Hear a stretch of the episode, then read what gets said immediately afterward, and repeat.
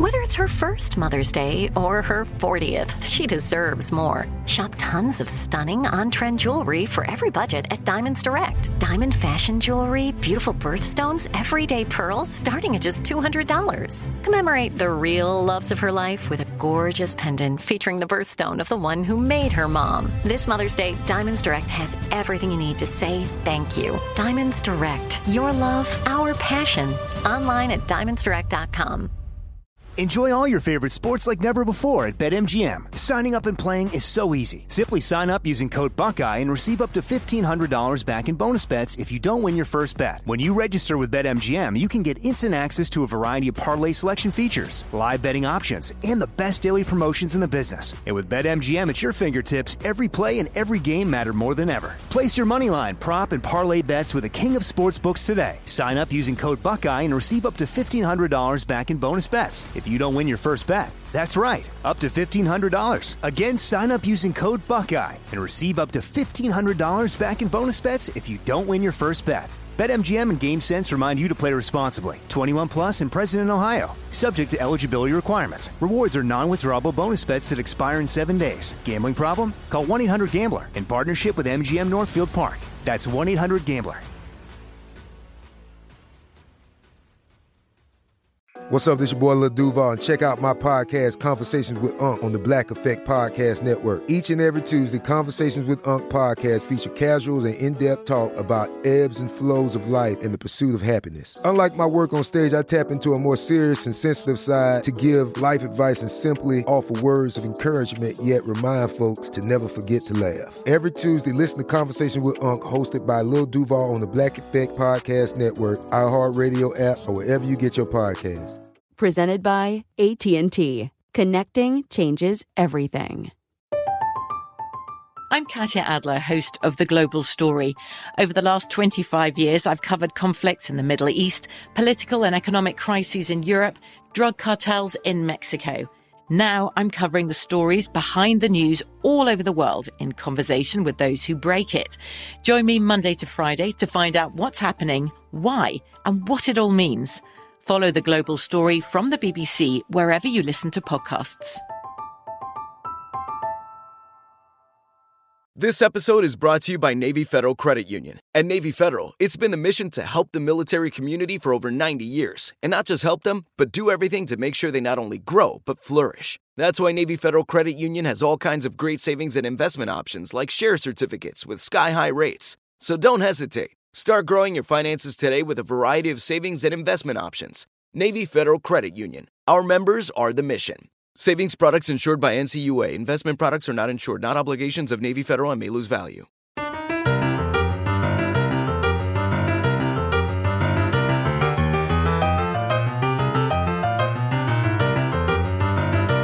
This is Lee Habeeb, and this is Our American Stories. And we tell stories about everything here on this show. And our favorite thing to talk about is American history.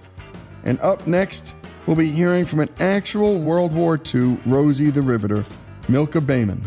She tells her early life story and details her World War II experience as a riveter in airplane factories. She also chronicles her post war experiences and describes being part of the Rosie the Riveter Coalition. Here's Milka. Well, my family is really tiny. I was born in Fairmont, West Virginia, a child of an illiterate coal miner who lost his life when I was six months old, so I never got to know my father. After that, my mother was fortunate enough to have someone send her train fare so she could come to Detroit. And then her life started all over again. She had a very, very harsh background in a part of Europe that was not developing very well, living very um, almost in a primitive way. So I heard all those stories, and I knew that even though it was an effort to come to America, because I don't think that anyone can leave their homeland without a wrenching feeling of you're leaving everything behind, everything that who, who you are, everybody who is responsible for your being on the planet. But whatever the reason and however they got here, I'm very grateful. And I think because I knew of their hardships that it gave me a special feeling. And especially when the war was uh, going on and so many of our young men were drafted They were going to Europe to try to salvage whatever they could of, of Europe. But then when Japan struck, that was a real wake up call. And I think that even then, I was not quite 18, I realized that the Japanese had miscalculated. They thought we were very weak, we didn't have much of a war machine. The Depression put a dent in that, and uh, so catching up was very difficult. So I guess they thought if they attacked us on the other side of the planet, we would just be easy pickings. They had to have Hawaii. They wanted to expand. But uh, they met an enemy that they never expected. and it was a patriotism that kept us going. I, I get goosebumpy right now thinking about how important it was, my own background, because my parents said, Oh, we thought we were escaping the Balkan Wars. We hope it doesn't happen in America. So there was a, a, a sense of fear. Uh, living in Detroit in particular, all the automobile factories had converted uh, to uh, arming America, building planes and other, you know, jeeps. That was logical for Motor Town, but it was a very heartfelt fear. We didn't know whether our factories would be bombed because that's what we're doing to Germany, and so there were always rumors. We don't know what might hit us, so we were studying and uh, from the newspapers the silhouettes of airplanes, enemy aircraft, that in case some, an airplane flew overhead, we'd know that it was an enemy plane. So all of that added to the um, kind of insecure feeling that we all had. We had no idea because up to then we were, since the Civil War, we felt like we're doing really okay, but you can't take it for granted. So when the call to arms came, I heard it from a classmate, and she said, I'm going to be working. And I said, Where? And she said, um, uh, the Briggs and Stratton plant. I said, Do they have room for more women? They said, They're clamoring for more women.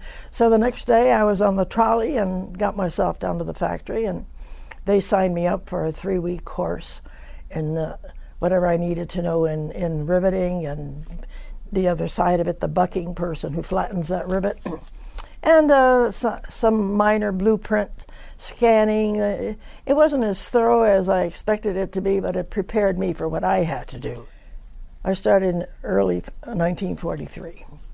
But the big surprise when I finally got to the um, the classes were held at Briggs and Stratton in some areas that they had reserved for that because they were training welders and a lot of other women to do different kinds of jobs. But when I actually saw, oh, they said, now that's a tip of a B 17. And what do you mean the tip? Well, that's the end of the wing. But it was on a platform three feet up off the ground. Very heavy duty superstructure of lumber to hold this massive framework. It was just a skeleton to begin with. They took us from the very beginning of what it looks like, and then they put on the skin, which is aluminum that's rolled out to a particular thinness, and sheets that were already pre sized to fit the skeleton, the rounded portion, and there was a crane that held women overhead to do the. But we started at the bottom, and there were two tiers of scaffolding. It was so crowded, we were shoulder to shoulder. We could hardly move, but everybody knew their job. And it was for the first time that American Africans were working side by side with white folks. And there was never anything that would register as disharmony. We had a mission, and it did a lot to bring us together also, a lot of young women were coming from the southern states, Alabama, Louisiana, Georgia, and and it was and they brought a culture with them that we, we Detroiters were not accustomed to. They were more genteel. they had better manners. they brought wonderful food items with them. They taught us all about pies and and fried fish and uh, iced tea, sweet iced tea. It, it was it was a real addition to the culture. So I think Detroit got a real sampling of people from pretty much all over the country, but mostly from the southern uh, area. And that was to Detroit. Well, I should say mostly from the southern area. But that, that was a very uh, amazing experience. Uh, we were behind in production to begin with. That was the reason that they had so many people. So they said, You're going to be working seven days a week. We can't guarantee how many hours. It could be 10 or 12. Are you up to that? And of course, you're up to whatever you have to do. And my goodness, what storytelling by Milka. And a collision of cultures and women in the workforce. too. That's a huge cultural change in the country, one that came fast and hard and would change the country forever.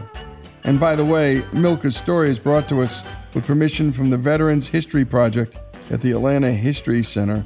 The Veterans History Project provides unedited first person interviews from men and women who served our great country. When we come back, more of Milka's story, a Rosie the Riveter story here on Our American Stories.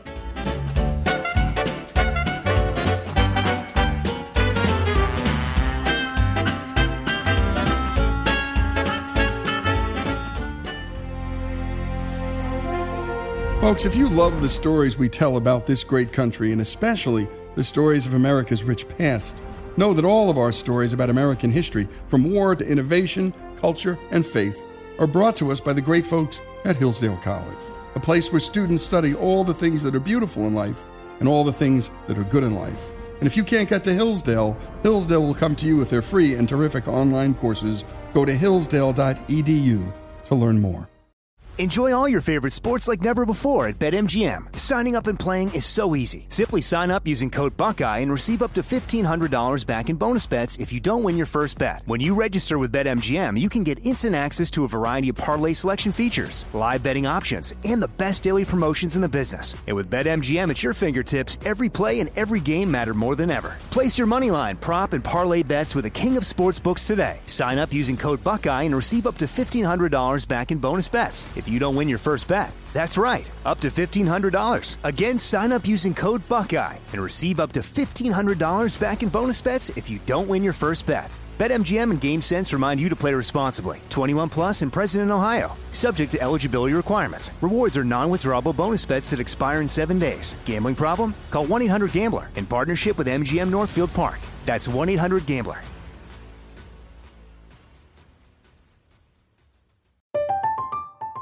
I'm Katya Adler, host of The Global Story. Over the last 25 years, I've covered conflicts in the Middle East, political and economic crises in Europe, drug cartels in Mexico.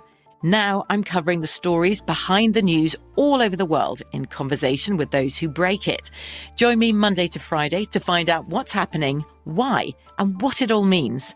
Follow The Global Story from the BBC wherever you listen to podcasts. This is it. Your moment. This is your time to make your comeback with Purdue Global. When you come back with a Purdue Global degree, you create opportunity for yourself, your family, and your future. It's a degree you can be proud of, a degree that employers will trust and respect. Purdue Global offers working adults like you over 175 flexible degree programs to meet your specific career goals. These include associate, bachelor's, master's, and doctoral degrees and certificates.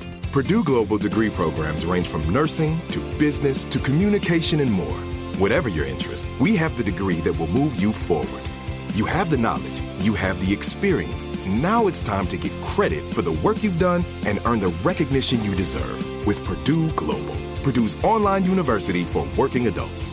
You know you're worth it. We do too. So don't wait another second to get the degree that will take your career to the next level. Start your comeback today at purdueglobal.edu. Open a limited time 11 month certificate at Kemba Financial Credit Union. At 5.25% APY, it's more than triple the national average, plus, it's a safe and secure way to grow your money. Visit your local branch or kemba.org slash CD for details. Offer expires May 31st, 2024. APY equals annual percentage yield. Restrictions apply. $500 minimum and $250,000 maximum deposit. Advantage status required. Comparison based on bank rate average. Federally insured by NCUA. I bet you're smart. Yeah, and you like to hold your own in the group chat. We can help you drop even more knowledge. My name is Martine Powers. And I'm Elahe Izadi. We host a daily news podcast called Post Reports. Every weekday afternoon, Post Reports takes you inside an important and interesting story with the kind of reporting that you can only get from the Washington Post. You can listen to Post Reports wherever you get your podcasts. Go find it now and hit follow. And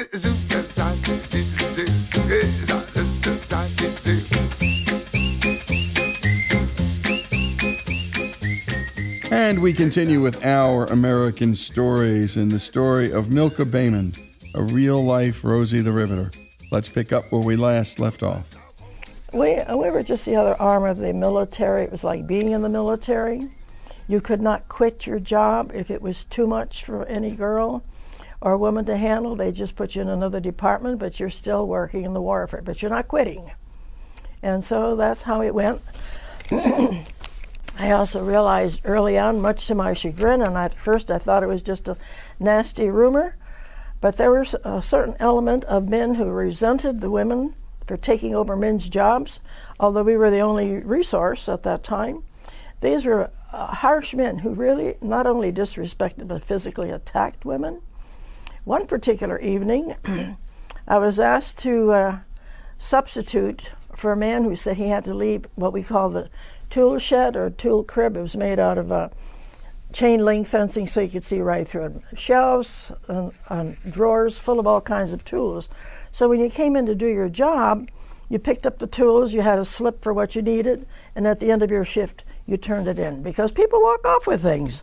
So that just guaranteed it. So he said, I'm going to be away for about an hour. Will you mind the shed for me? And I thought, oh, that'll be a nice change because there was a lull in my production line. So that was okay. But along comes this man on a bicycle. I'd seen him around the shop. And he was a messenger, and that was the only way to get messages to different department heads with him on his bicycle. And he was dressed like a jockey in the jockey silks, you know, and he had a little uh, Salvador Dali mustache and a silk cap. He looked like a jockey.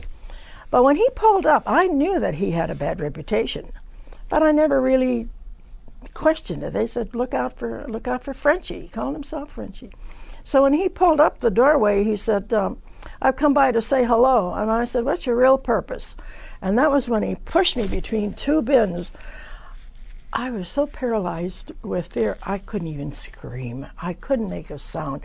But all of a sudden, I got this bright idea. I hooked my foot around his leg, and he fell. And I fell on top of him, and he was was like this for a few moments, and I started punching him in the face. That's when I started to scream, and help came.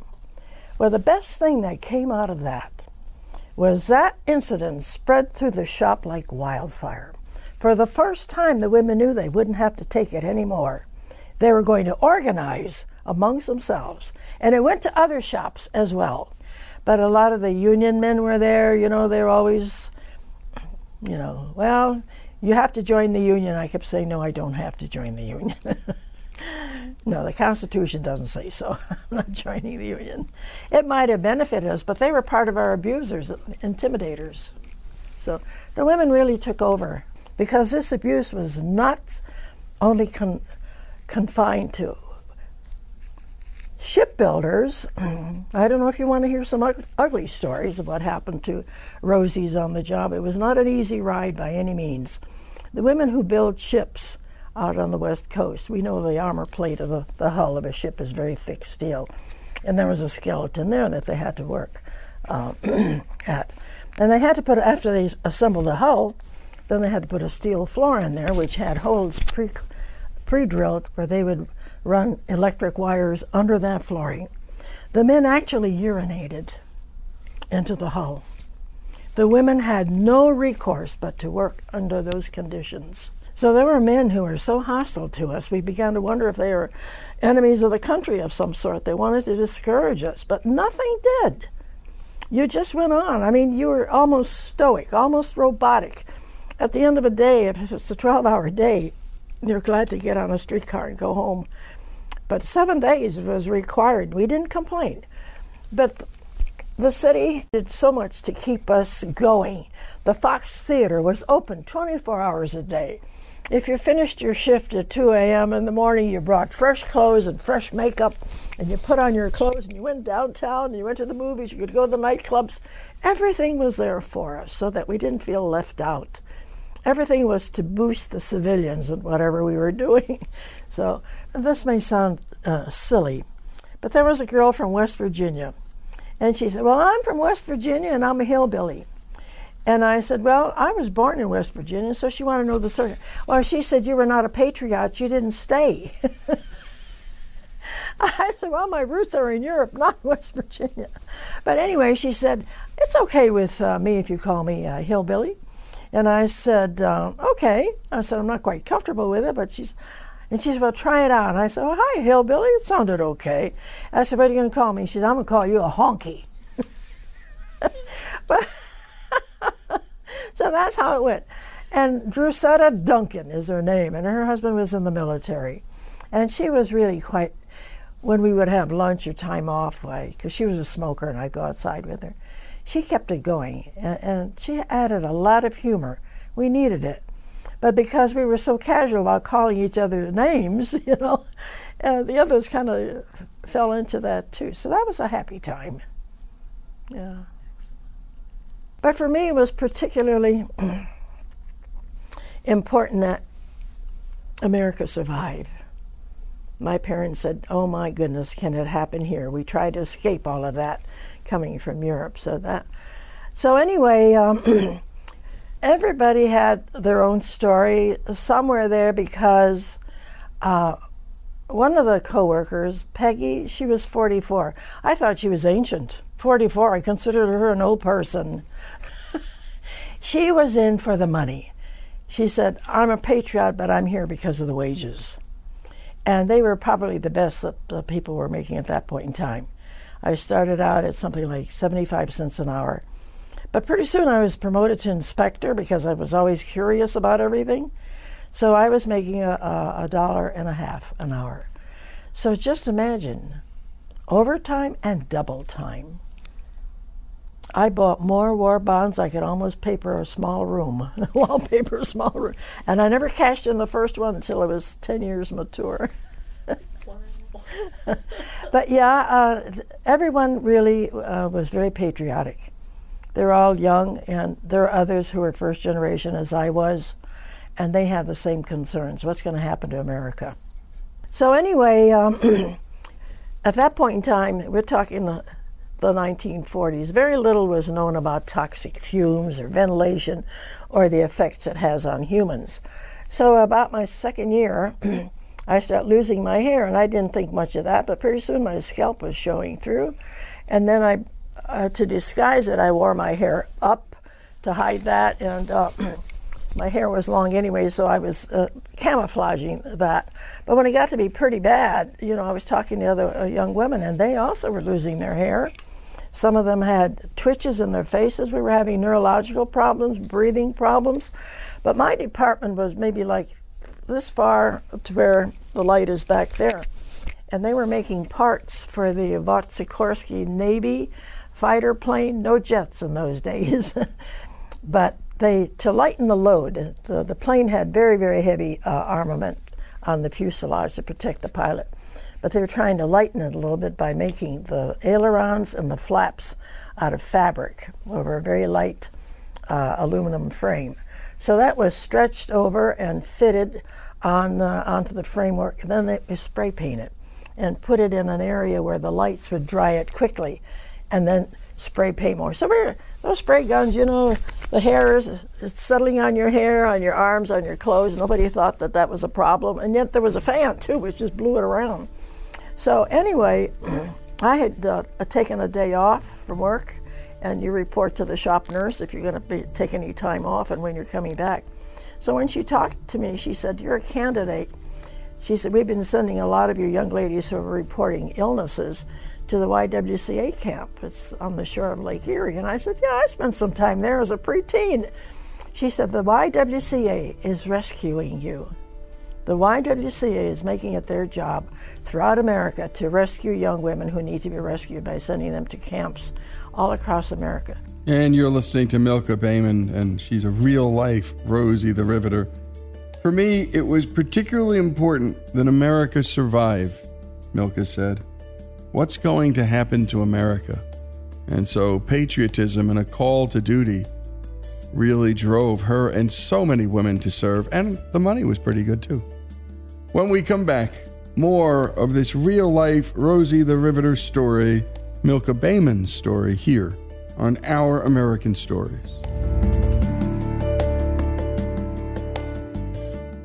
Enjoy all your favorite sports like never before at BetMGM. Signing up and playing is so easy. Simply sign up using code Buckeye and receive up to $1,500 back in bonus bets if you don't win your first bet. When you register with BetMGM, you can get instant access to a variety of parlay selection features, live betting options, and the best daily promotions in the business. And with BetMGM at your fingertips, every play and every game matter more than ever. Place your moneyline, prop, and parlay bets with the king of sportsbooks today. Sign up using code Buckeye and receive up to $1,500 back in bonus bets if you don't win your first bet. That's right, up to $1,500. Again, sign up using code Buckeye and receive up to $1,500 back in bonus bets if you don't win your first bet. BetMGM and GameSense remind you to play responsibly. 21 plus and present in Ohio. Subject to eligibility requirements. Rewards are non-withdrawable bonus bets that expire in seven days. Gambling problem? Call 1-800-GAMBLER in partnership with MGM Northfield Park. That's 1-800-GAMBLER.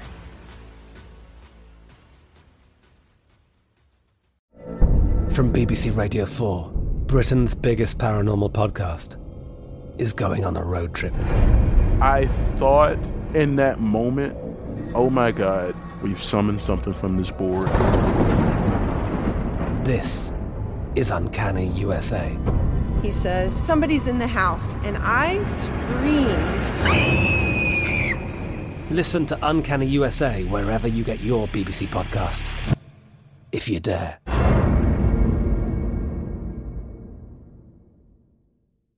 This is it. Your moment. This is your time to make your comeback with Purdue Global. When you come back with a Purdue Global degree, you create opportunity for yourself, your family, and your future. It's a degree you can be proud of, a degree that employers will trust and respect. Purdue Global offers working adults like you over 175 flexible degree programs to meet your specific career goals. These include associate, bachelor's, master's, and doctoral degrees and certificates. Purdue Global degree programs range from nursing to business to communication and more. Whatever your interest, we have the degree that will move you forward. You have the knowledge, you have the experience. Now it's time to get credit for the work you've done and earn the recognition you deserve with Purdue Global, Purdue's online university for working adults. You know you're worth it. We do too. So don't wait another second to get the degree that will take your career to the next level. Start your comeback today at purdueglobal.edu. Open a limited time 11 month certificate at Kemba Financial Credit Union. At 5.25% APY, it's more than triple the national average, plus, it's a safe and secure way to grow your money. Visit your local branch or kemba.org slash CD for details. Offer expires May 31st, 2024. APY equals annual percentage yield. Restrictions apply. $500 minimum and $250,000 maximum deposit. Advantage status required. Comparison based on bank rate average. Federally insured by NCUA. There's a lot happening these days, but I have just the thing to get you up to speed on what matters without taking too much of your time. The Seven from the Washington Post is a podcast that gives you the seven most important and interesting stories, and we always try to save room for something fun. You get it all in about seven minutes or less. I'm Hannah Jewell. I'll get you caught up with the seven every weekday. So follow the seven right now.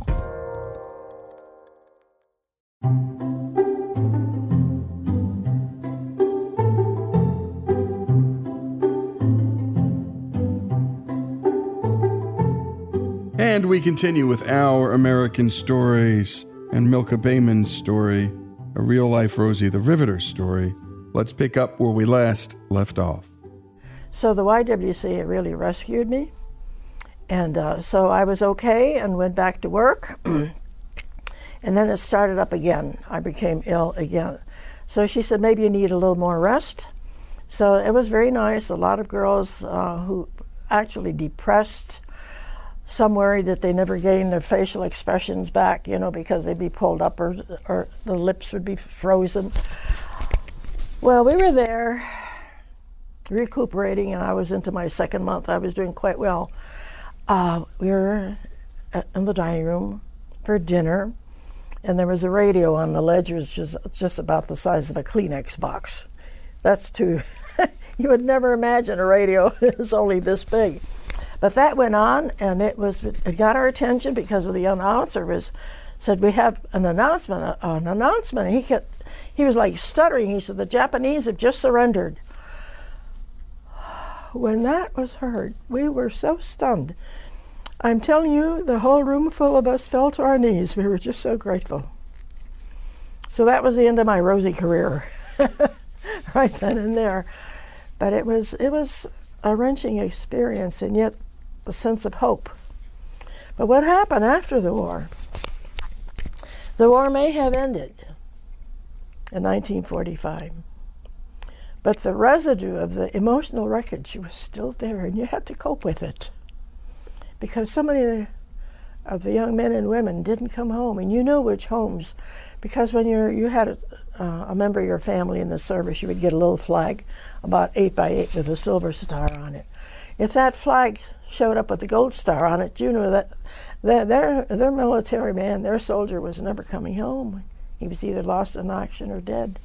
So you were looking at that all the time. Your schoolmates, you could go into any neighborhood, and that would be the topic of conversation. You know, and they'd be counting homes. They'd be counting homes, how many on a particular block or section. And so it was a black cloud that hung over us for a long time. It really was. The war didn't just end automatically by any means. And then there was an awful lot of controversy about the two bombs. How could we do that? We kept saying, sure, they're the enemy. Well, we understood that we were losing thousands of young boys in the, in the Pacific, uh, in the Philippines, and all those islands, that we had to do something it was a, a, a massive, massive thing to cope with. After the war, I said to my mother, uh, I have met another girl who is also having a lot of trouble coping. Uh, we didn't date. Uh, I was not ever, I come from a Beth ethnic background, girls are sheltered. You never leave home unless you're going to get married. So, can you try to imagine my mother's reaction? I'm leaving home. She was humiliated. She said, How can I face the Serbian sisters in church and tell them that you're a bad girl? And my adoptive stepfather said, My adopted father said to me privately, Your mother will keep you till you're 100 years old. Go wherever your heart desires, live your life. so I took out a map of the US of A with a knitting needle in my hand, my eyes closed, and I punched a hole, and up came Phoenix. That's how I wound up in Phoenix. So Barbara and I got on a bus, Greyhound bus, and we went to Phoenix. oh, I was just bumming around. Should I tell them? I did something that young women did not do at that point in time. I met two girls at the same house where I was uh, renting a room from a wonderful lady and her uh, and her daughter and they were Mormon, and they were so good to us. And they had uh, Mrs. Naylor had three sons, and they were in the occupational forces scattered around between Japan and, Germany. And she was so kind to us. But Eleanor uh, was, and Marianne, they were models from Chicago. They were taking a break from doing whatever they did in Chicago. They had fiancés and the, uh, also in the occupational forces. So Eleanor, who was the uh, very adventurous. She said, There's nothing to do here. We've done everything that you can do. Horseback riding is not going to do it. And so we were lying down. There was no plastic in those days. We were lying down on an oilcloth tablecloth that we took off the landlady's lawnmower. And we had our bathing suits and swim caps on but the sprinkler going, rotating. and Eleanor says, We must be crazy. We're cooking ourselves to death, and there's still nothing to do here let's go to California. And I think I sat up and I said, well, I arrived by bus and I don't think you came any differently. She said, we got thumbs, don't we? And I said, uh-uh, not for me. She said, well, then Marianne and I are going. She said, oh, it'll be perfectly safe. She said, my brother told me that the Monterey Peninsula is exactly where we want to be in California because he had met, he was like 10 or 15 years older than she, and he said, Oh, he loved the colony of Swamis that were in Monterey. And he always insisted if I ever go to California, we have to find out about them. Well, the Swamis were long gone by the time we got there, but we hiked from Phoenix, Arizona, hitchhiked to the coast.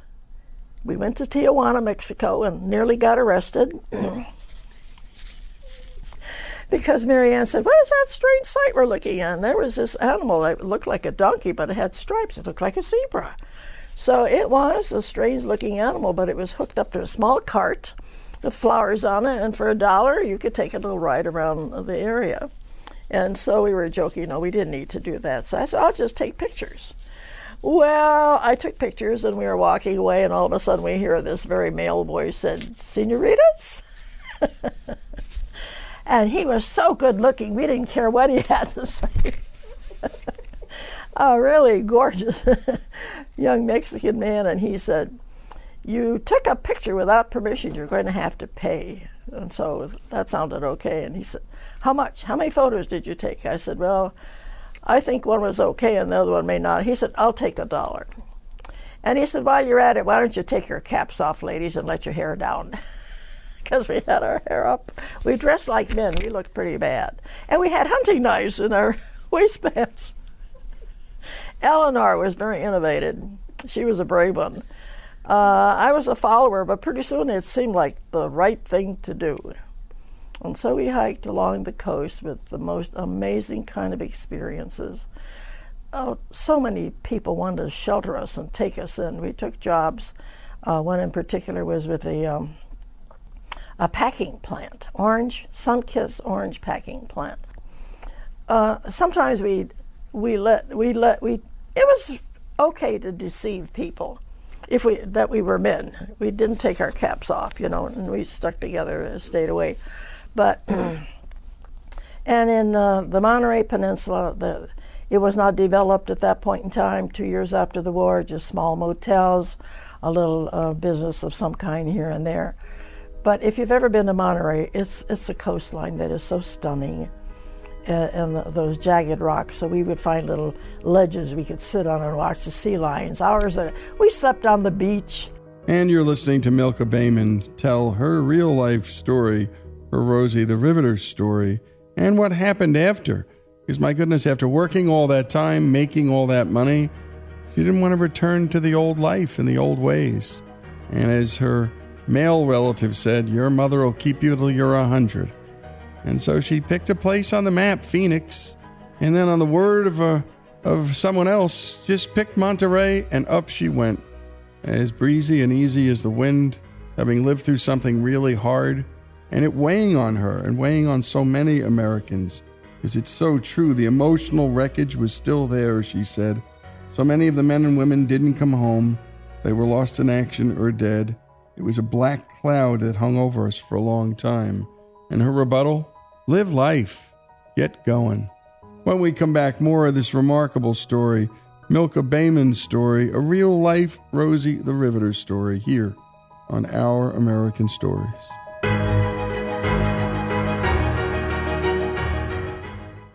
Enjoy all your favorite sports like never before at BetMGM. Signing up and playing is so easy. Simply sign up using code Buckeye and receive up to $1,500 back in bonus bets if you don't win your first bet. When you register with BetMGM, you can get instant access to a variety of parlay selection features, live betting options, and the best daily promotions in the business. And with BetMGM at your fingertips, every play and every game matter more than ever. Place your money line, prop, and parlay bets with the king of sportsbooks today. Sign up using code Buckeye and receive up to $1,500 back in bonus bets if you don't win your first bet. That's right, up to $1,500. Again, sign up using code Buckeye and receive up to $1,500 back in bonus bets if you don't win your first bet. BetMGM and GameSense remind you to play responsibly. 21 plus and present in Ohio. Subject to eligibility requirements. Rewards are non-withdrawable bonus bets that expire in seven days. Gambling problem? Call 1-800-GAMBLER in partnership with MGM Northfield Park. That's 1-800-GAMBLER.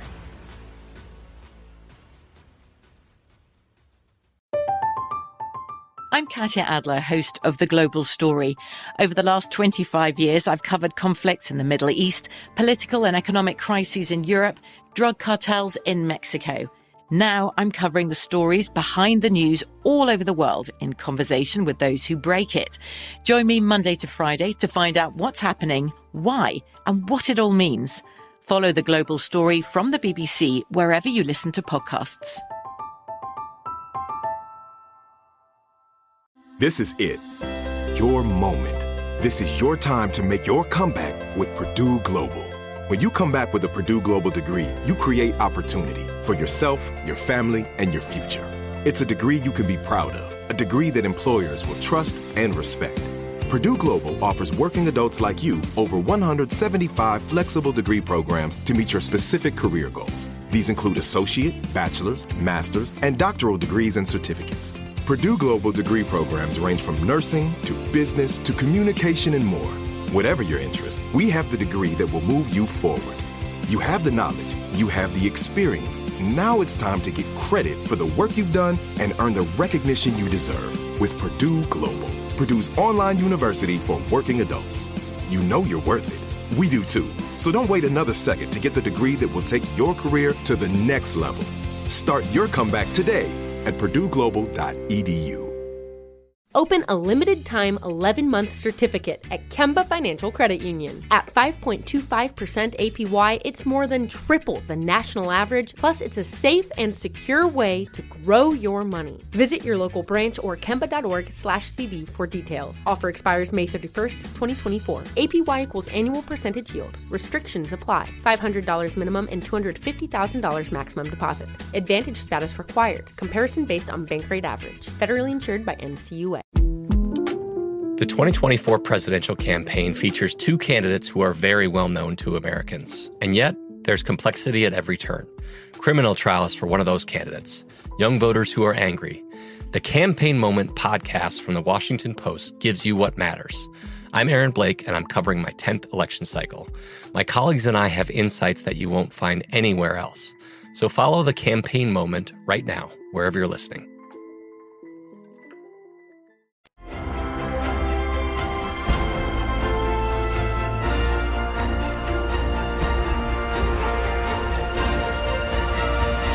And we continue with the story of Milka Bayman, a real life Rosie the Riveter story. In her own words, let's return to Milka. Actually, our first ride from Phoenix was with an old man. We left at 7 in the morning and we arrived at midnight on Long Beach. And no development at all.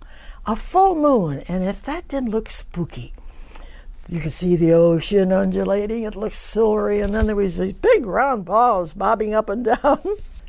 but that we slept the night on, on the beach. There was nobody there. We just lined up our suitcases for a wind barrier, and that's the kind of stuff that happened, you know, all along. And in Monterey, we were looking for a place to sleep, and and we also took advantage of the YWCA's as we went along in Santa Barbara and different places wherever we could clean up and be human, be women again, you know. So that they were a huge help. Uh, they never questioned our awful, you know. I mean, we're we're we're grubby from sleeping. so anyway, they would take us in, and the house mothers were not approving, but you know, do your parents know you're doing this? no, ma'am. so that's how it went. Yeah. Oh my goodness. Takes me back. I was making more money than my papa. Wow. Wages were very low at that point in time. For me to be making a dollar and a half, and of course everything was rationed shoes. You know, if you wanted fine clothing and really something, you could get on the bus and go through the tunnel and go to Windsor, Canada. They weren't rationing anything. So you could buy all kinds of finery and whatever you wanted in Canada, and it seemed kind of um, unpatriotic. but shoes were no longer being made out of leather, everything was being saved for the military. So if you go to a shoe store to buy shoes, it's made out of a, a new product. No plastics existed then. So it'd be compressed cardboard of some kind that would wear. The uppers might be made out of a fabric that was flimsy, that was not destined to go into the military for uniforms or anything else. No silk was available because that went into the parachutes. Wool was not available in clothing because all of that went to the troops in Europe where it might be cold. So, uh, but the shoes didn't last very long. The arch would break down, but that was all part of it. You know, it, it was just we were living on shoestrings, but everybody swapped. You had to have stamps for certain products. If you wanted coffee or butter or something like that, you could swap with somebody who said, "Oh, I don't drink coffee. You can have my stamps for that." And give me your butter stamps. And they said, "Oh, we eat margarine." My, my mother says, "I don't buy that junk." She couldn't understand it because it looked like lard in a. The margarine was in a plastic bag. That was the first plastic that I saw. It was it was chalk white, like Crisco, with a little capsule in there. You'd break, and then you could knead the package till it took on a yellow color. And my mother said, "My family's not going to eat that. Butter or nothing." but she was from Europe. She didn't trust that stuff. Every penny that I could really, I had a syrup. Can you imagine? 12 hour days, seven days a week, what I was making at overtime and double time. It was a fortune. So I was buying $100 bonds a month, and that you could get a $100 bond for $75. And that would be deducted from my paycheck. A $50 bond was $37.50. I would get those every other week. For 1875, I could get a $25 bond. I got those every week. Sometimes I get more. By the time the war was over, I had about $5,800 in mature value. Oh and I wasn't going to spend any of it. And when I got married, my husband didn't know about it because I felt Rosie made that money. and it didn't hurt because there was a lot that I could use it for. Actually, $850 of it paid for, for a heating system for the house in Lakewood. my husband said, We can't afford to put a, a furnace in this house. And the, and the contractor kept saying, You won't be able to heat the house with that little space heater, Bob. He said, This is a big house. And my husband said, Nope, I've made up my mind. My mortgage is all set. I'm not going to start with that again. And so the contractor, Bill, um, Peter Contos, I still remember, nice Greek man, he said, Can't you persuade Bob to get a heating system? We need to do duct work. We should do that before we close up the ceilings. And I said, No, he's adamant. I said, I'll tell you what, you price a heating system and I'll see what I can do. So he priced it down to the penny and he said you have a choice of two kinds of systems. You're to you can burn number one oil, fine oil, or you can burn number two oil, which is just as good. But the only problem with number two oil, if you don't change the filter in your furnace often enough, your ceiling will be black around the ducts. I said I'll take number two oil. So it cost eight hundred and I forget how many cents. And I never told my husband. I don't think he even knew it until he moved in the house. It wasn't. It didn't cool the house, just heat, and they did a great job of heating.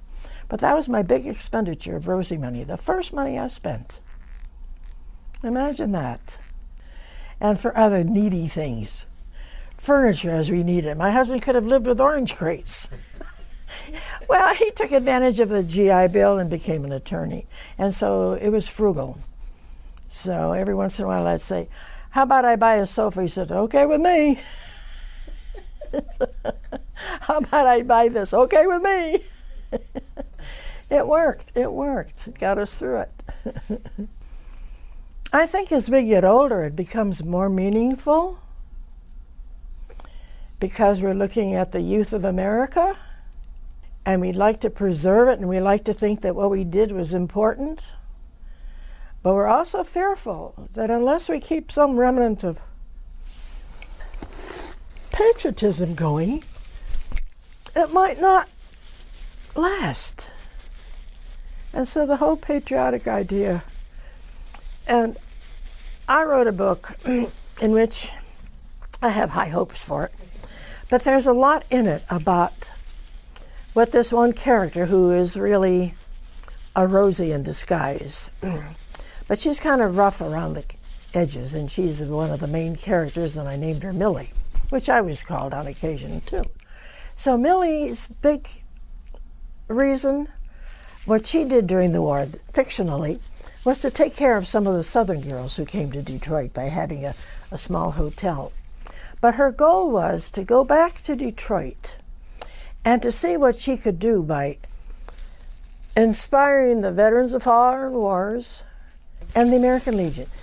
Rosie wants to go back to Detroit to fire them up to do some of the things that they used to because they started out in the 1800s uh, educating youth. They had scholarships of all kinds. They also had camping. They also were keeping the fires of patriotism going. Little did they know that they were going to be looking at World War II. I mean, you know, and so right now the legions are dead or dying, and so uh, last year I thought maybe I could do something about that.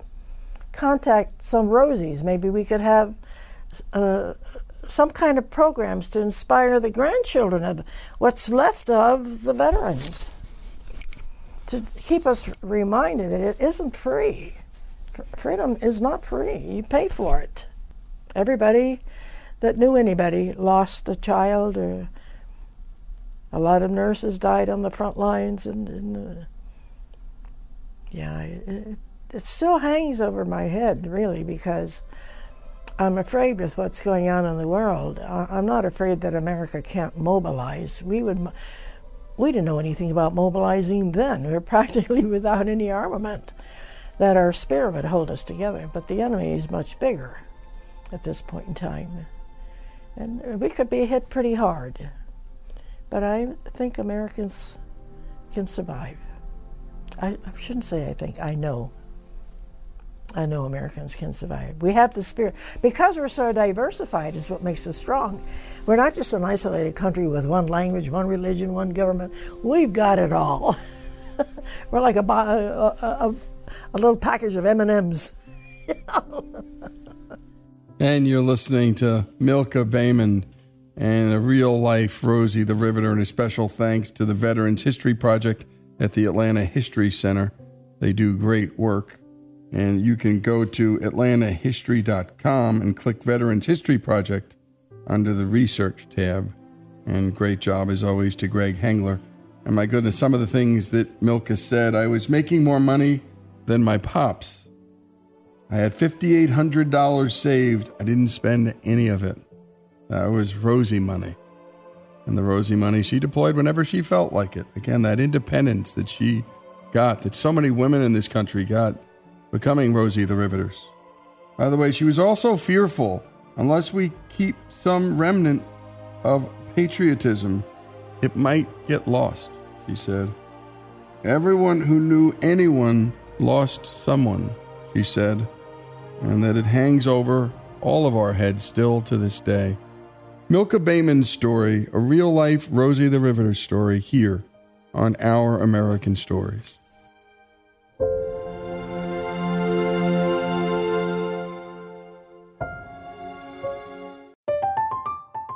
I'm Katya Adler, host of The Global Story.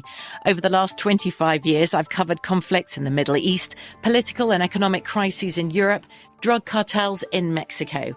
Now I'm covering the stories behind the news all over the world in conversation with those who break it. Join me Monday to Friday to find out what's happening, why, and what it all means. Follow the global story from the BBC wherever you listen to podcasts.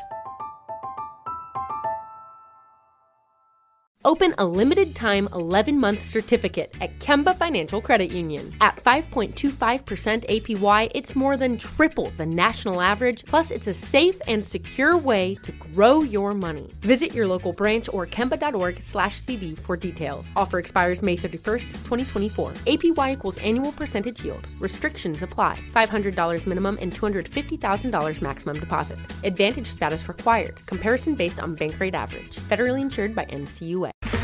Okay, round two. Name something that's not boring. A laundry? Ooh, a book club. Computer solitaire, huh? Ah, oh, sorry, we were looking for Chumba Casino.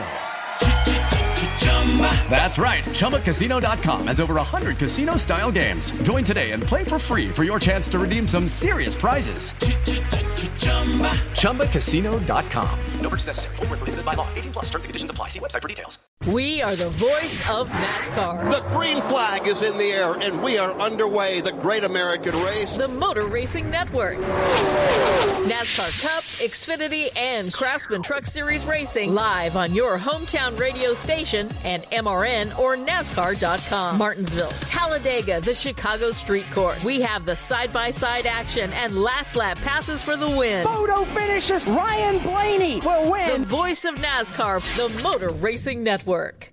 Xumo Play is your destination for endless entertainment. With a diverse lineup of 350 plus live channels, movies, and full TV series, you'll easily find something to watch right away. And the best part? It's all free. Love music? Get lost in the 90s with iHeart 90s, dance away with hip hop beats, and more on the iHeartRadio music channels. No logins, no signups, no accounts, no hassle. So what are you waiting for? Start streaming at play.xumo.com or download from the app and Google Play stores today. All you can stream with Xumo Play.